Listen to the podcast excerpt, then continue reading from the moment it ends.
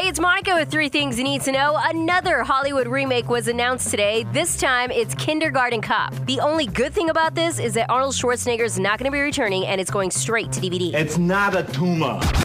The biggest announcement at the Xbox E3 showcase yesterday was backwards compatibility. So if you sold or gave away your 360 games, use a sucker. But if you didn't, you're going to be able to play all those on Xbox One today. They're even going to look better too. We love video games. And finally, Michael Myers is making a comeback in Halloween Returns. Basically, Myers is now on death row and two kids sneak in to watch the execution. Things go wrong, Myers escapes, and now the kids and their friends are in danger. Had your kids, had your wife, and had your husband.